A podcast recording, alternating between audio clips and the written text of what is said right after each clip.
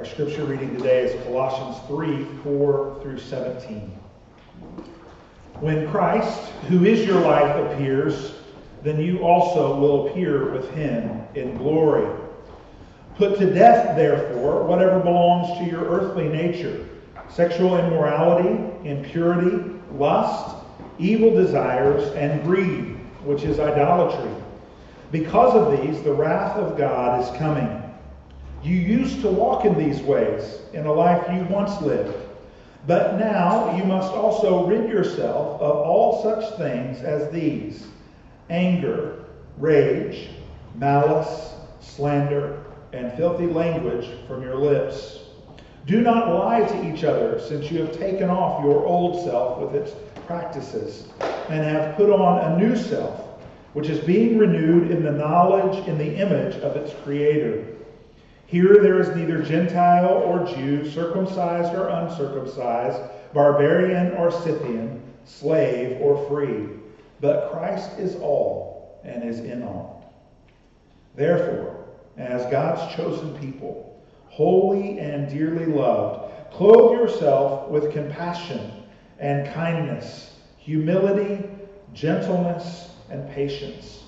Bear with each other and forgive one another if any of you has a grievance against someone. Forgive as the Lord forgave you.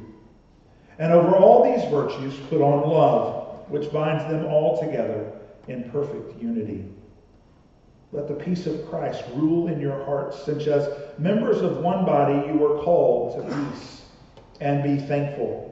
Let the message of Christ dwell among you richly as you teach and admonish one another with all wisdom through psalms, hymns, and songs from the Spirit, singing to God with gratitude in your hearts. And whatever you do, whether in word or deed, do it all in the name of the Lord Jesus giving thanks to God the Father through him. This is the word of the Lord. I'm excited to get back into this series on the book of Colossians and what it means for us to have life together and how it forms our community. You'll notice that we started there in verse 4 that reminds us that when Christ, who is our life, so we've talked about this now for hmm, nine, 10 weeks. Uh, that Jesus is who our identity rested, that He is the one that has showed us who we are truthfully supposed to be, who we are called to be, created to be, and through Him made to be. And that there is a distinction between those who are in Christ and those who are not yet in Christ. Yet Christ is constantly seeking out those to bring them in. He longs in his steadfast love to bring us to that place. And so today, as we dig into Colossians again, we move from this place of taking this great verse of what does it mean that we have our life in Christ. And Paul begins to put out what it looks like. That's the reason why therefore appears twice. Since this statement is truth, that our life is in Christ, Therefore, your life should look this way. Um, those of you who've been around a little while know that um, I have, in the last eight years that we've been in Australia, fluctuated in my weight. That there have been times where I've been heavier, and there have been times where I have been less heavy. I've never been svelte, uh, but I have been less heavy. And because of that, I have a broad range of clothing items within my closet. There are things that I can look at and go, yep, that looked good when I was this size, or that looks good when I was this size. There's actually a shirt that I have in my closet that has giraffes on it. Now, my daughter loves giraffes, and there was one point where I put it on and I took a picture of myself. I will never show that picture to anybody because I look like a sausage that has been, uh, too much meat has been shoved inside the casings. It just looks like I'm about to burst out of it. But it's one of those things that I have in case, if ever, I lose weight enough to get into it, I'll have it and I can put that on. I, have been a size 42 pants and I've been a size 34 pants standing up here preaching. And I still have some size 34 pants. I couldn't get in those right now. But I also can't wear my size 42 pants because they're a little bit too baggy, and that might be embarrassing as well. You see, there's a place where we save things, that we keep things that we want to put on and that we want to take off. Now, a couple of different times in this particular passage, Paul says, put on or take off. And it's really an allusion to baptism. This movement from being outside of Christ and being moved inside of. Because as baptism was happening, they would have clothes that they were wearing. They would take those clothes off. They would be baptized into new clothes, and they would wear those clothes going forward. There was this real sense of change. Something took place in that baptism for them. And so, one of the things that's a danger in this is we begin to think through, right, so that means I've got things I need to take off and I've got things I need to put on. There are certain actions that I need to do, and there are other, uh, other actions that I need to stop doing. Because when we look at this, it becomes a list very easily. And, and we might look at the list of things that we shouldn't do and go, good, I don't do any of those things. And that's the danger of a list in Scripture is we can go, yep, I can check mark the ones that I don't do. I've got this one that I've got to work on. Some of us might look at the list and you might go, I've got most of those going on right now. And so you begin to feel shame. Uh, and, and shame is not a bad thing if it leads you to repentance. Shame is a bad thing if it causes you to move yourself inside and walk away from the community of God that can walk with you in that place. And so I want to be very careful as we step into this to say, real quickly, this is not about the list. But there is something going on here much deeper. So he says, put to death. Stop doing these things. It, it actually couldn't be more um, powerful. It's not just like do your best, uh, hide them from yourself. He says, put to death. You're taking these things off, and they should not have anything to do with you. What, whatever belongs to your earthly nature, that, that means your brokenness, your, your fleshiness, your fallenness, that place where our hearts want to be turned in on itself and be our own gods. And then he lists out things sexual immorality, impurity, lust, evil desires, and greed. Now, these are all actions that the body does. These are things that our heart and our bodies move in towards. And they all tend to wrap around that sexual immorality. They're, they're saying there's something about sex that is good. Because sex is good. God created sex, He made it. So we don't need to get the reputation as those who are following Christ that believe that it's bad. It's good. It's, it's even pure when it falls within the parameters of what God has laid out through Scripture and exemplified through us and in us. The love that He has for us. And so there's places where that in the broken world has been twisted and turned in on itself. And so it moves from sexual immorality to impurity to, to lusts, then to evil desires, and then to greed. And so you might think to yourself, now how does greed fall into that list of other ones?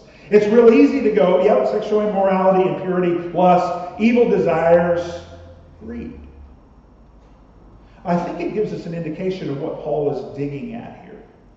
Now understand that in Colossae, there are pagan cults that are running around that are built on sexual, sexual immorality. So he's obviously needing to deal with that directly. But the reason that he adds greed in there is because greed is a turning in on self. Greed is a desire to only be about me.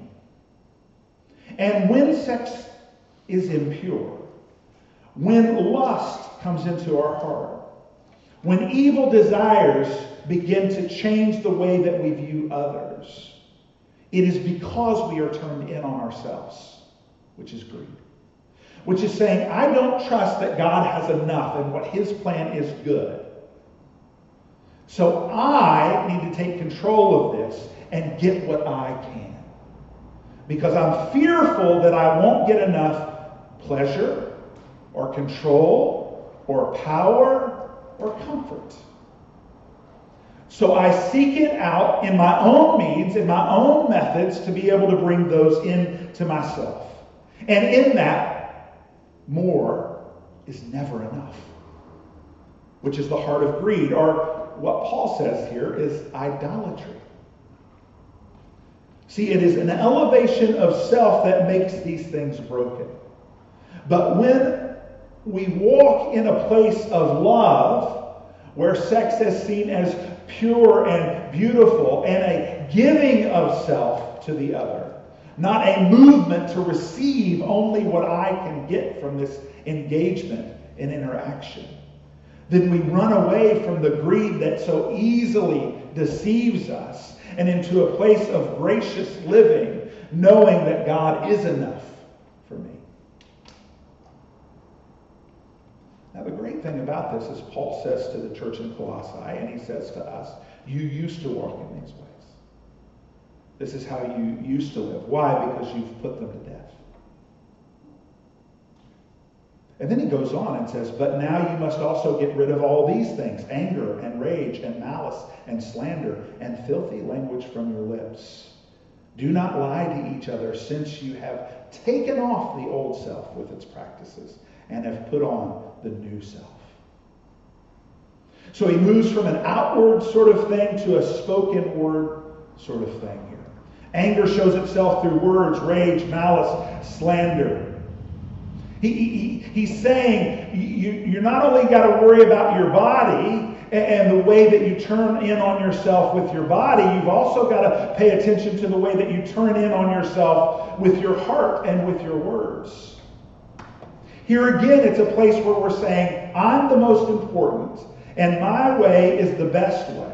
And the reason why anger and rage and malice and slander come into our hearts is because people aren't doing it the way that I think they should. They're not living in the way that is honoring to me. And that's idolatry, where we're saying God is due all honor. But I'm not. I should get the honor I want, is what we say. And so anger builds when we don't get that. It happens so subtly as well. I'm going to turn and somebody cuts me off in my turn. And rage just comes up. I've asked my children to do something and they don't quite do it the way I want them to. My girls make fun of me when I go to reload the dishwasher because sadly it's not very gentle when I go do that to be careful not to break a cup. Why? Because they didn't do it my way. And, and, that is walking in the old way. That is living in the flesh. And the promise here that we have in this passage is that we no longer have to do that. That we can put to death those things. That we can acknowledge that they're there, but know that they're not in control of us. That our identity rests in Jesus and who he is, because when he appears, I will be like him because he is my life. And so Paul quickly moves us to a place and he says, here's the thing. You renew yourself in the knowledge of the image of the Creator. And here he wants to drive home that this is not a to do list, that this is not a behavioral thing. Just change the behaviors. It is an identity thing. Renew yourself in the knowledge of the image of the Creator here, meaning in Christ. There is no Gentile or Jew, circumcised or uncircumcised, barbarian or Scythian, slave or free. But Christ is in all and is in all. That our identity, our, our knowingness of who we are rests completely in Jesus that I can run to that place and then rest in knowing that Christ has done this work, enabling me to move to the place of putting it to death.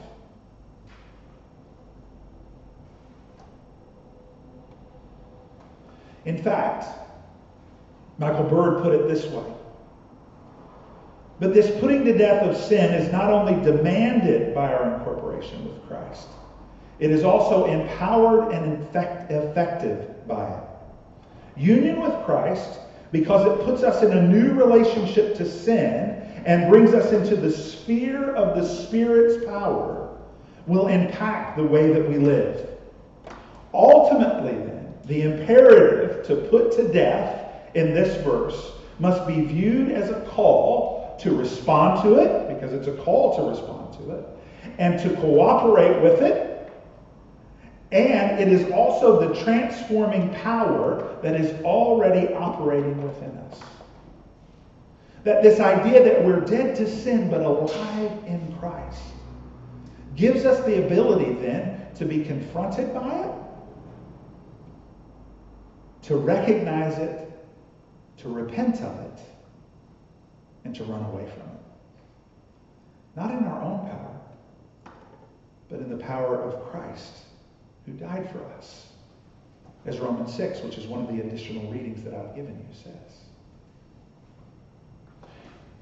And so we have to be careful that when we look at these things, we don't just look at the external parts of them. I didn't yell at somebody today. Or when I did yell at somebody today, what was going on there? We must really take time to get underneath those outward manifestations of these things that are really deep within our heart. And so we've listed those. Uh, in the prayer, you've seen some of those. And it's really these idols that we carry around of comfort and pleasure and power and control. That, that we walk in ways that, that we seek them for ourselves, believing that God won't provide them for us and thinking we have to attain them. And each one of us have a different idol that probably is paramount in our life versus the person sitting right next to you. So yours might be comfort, and the person next to you might be control, or power, or pleasure. And what we have to check ourselves in our hearts, and, and this is why community is important, is because we will lie to ourselves. We have to have others walk with us to say, I recognize an outward manifestation, a, a movement in your being that's tied to a sin that we can go, that's sin number one, that's sin number two. But there is something underneath it in your heart that is driving you towards that place. There's a desire that you have deep within to attain something that you only should be looking for in Christ. Because He's the one who brings pleasure and comfort and control and power. And so he says, since this is an identity thing, let me remind you who you are. You are chosen by God. That if you are in Christ, you are chosen by God. That means that as a chosen person, he who has chosen you will not let you go. He will fight for you and pursue you. He will come after you if you try to leave. I'm not saying that's fun, having been through that. But he will pursue you in his steadfast love. You are holy. That means you are set apart and you are dearly loved. Check that. You are dearly loved. Oftentimes, when we read passages like this, when we see the things that we're not supposed to do, we can look at that and believe that that's God looking to get us in trouble. That doesn't sound very loving. That He's waiting to call us out. That, that He's got His little checklist. Oh, three strikes and you're out. That's a baseball term, I'm sorry. But in fact, we are reminded that we are dearly loved by God. That He can't get enough of us. That He longs for us to be who He created us to be. And so then we clothe ourselves with compassion and kindness and humility and gentleness and patience. We bear with each other and we forgive one another. Why? Because God has forgiven us. Now, again, these are not things that we look at that we go, uh, uh, How have I been kind today? And here's my six ways that I've been kind today. And if you've done six ways of being kind, good on you. This is a manifestation of the heart. And it comes from a place where we recognize I must love God with all my heart, soul, mind, and strength, and love others as I love myself, knowing that I don't have a problem loving myself. And through Christ, I'm able to see people as those who need compassion and kindness and humility and gentleness and patience. That they don't need correction and rebuke to get them in line with what I believe they need to do. Now, sometimes that compassion and that kindness and that gentleness comes in the place of discipline. That says, I, I see you walking in a place that, that you are wanting to be your own God in this area. Can I tell you the, the danger of that? Can I walk with you in a place of discovering it and repenting in it? Because it is unkind to let somebody continue to walk that way. But we cannot walk with them in this way. You're destined for hell. if you don't turn now, at this moment, this is how you must repent. We have to be careful with our own hearts in this place. And it comes from this place of knowing that we forgive as the Lord has forgiven us. And how is this able to happen? Well, it's the virtue of love. Above all else, you put on love, which binds us all together in perfect unity. And he moves to that place of peace of Christ that rules in our hearts. Um, you've all noticed that I'm bald, right? uh, I was thinking about what does it mean to uh, apply this to ourselves? How, how does it work for us? To sort of sit in that place where Jesus is our life and, and I don't want to do these things and, and I want to do these things. And it's really easy for us to begin to think about, I just by my sheer willpower will not do the things I'm not supposed to do and I'll do the things that I'm supposed to do. And I was thinking that that's actually, and, and on the outside it'll look really good. And I was thinking that's actually kind of like if I wear a hat to cover up my baldness. Or even better is if I wear a wig. If I were to wear a wig to cover up my baldness, and it was a really good wig, let's not say a cheap wig, let's say I actually spent some cash on it. There are places where I could walk into, not, not necessarily with you all because you know me too well, that I might be able to walk into there and people would look and they would go, What a good looking head of hair that guy has. That's almost as good as his dad's hair, because my dad has great hair. But at the end of the day, I would go home and I would take the little tape that was holding it on and I would peel it off and I would set it aside. Because it really wasn't part of me. It really wasn't doing anything for me. It was just covering up something, but it left the problem, which I don't think being bald is a problem, by the way, there. However, there are some drugs that I could take that could, for some people, grow hair And if I were to take those, and if it were to work on me, then hair would begin to grow. Now, it might not look like the hair that I have now. It, it might not grow as thick as my hair was at one point, and I did have thick hair at one point. But it would be growing and be present, and it would be mine because it had sprung from life. That's the difference here. The difference is does it spring from life or does it spring from death? Is it a way, am I going to do these things so that I can cover up? Or I'm going to do them by allowing God to bring new life to me. And not me allowing. but walking with God as he does new life. We must then join together and dwell richly with one another, teaching and admonishing one another with all wisdom in psalms and hymns and songs from the Spirit, singing with gratitude in our hearts, so that we will know the goodness of God in words and deeds, and that everything we do then becomes about bringing Him glory and honor and praise.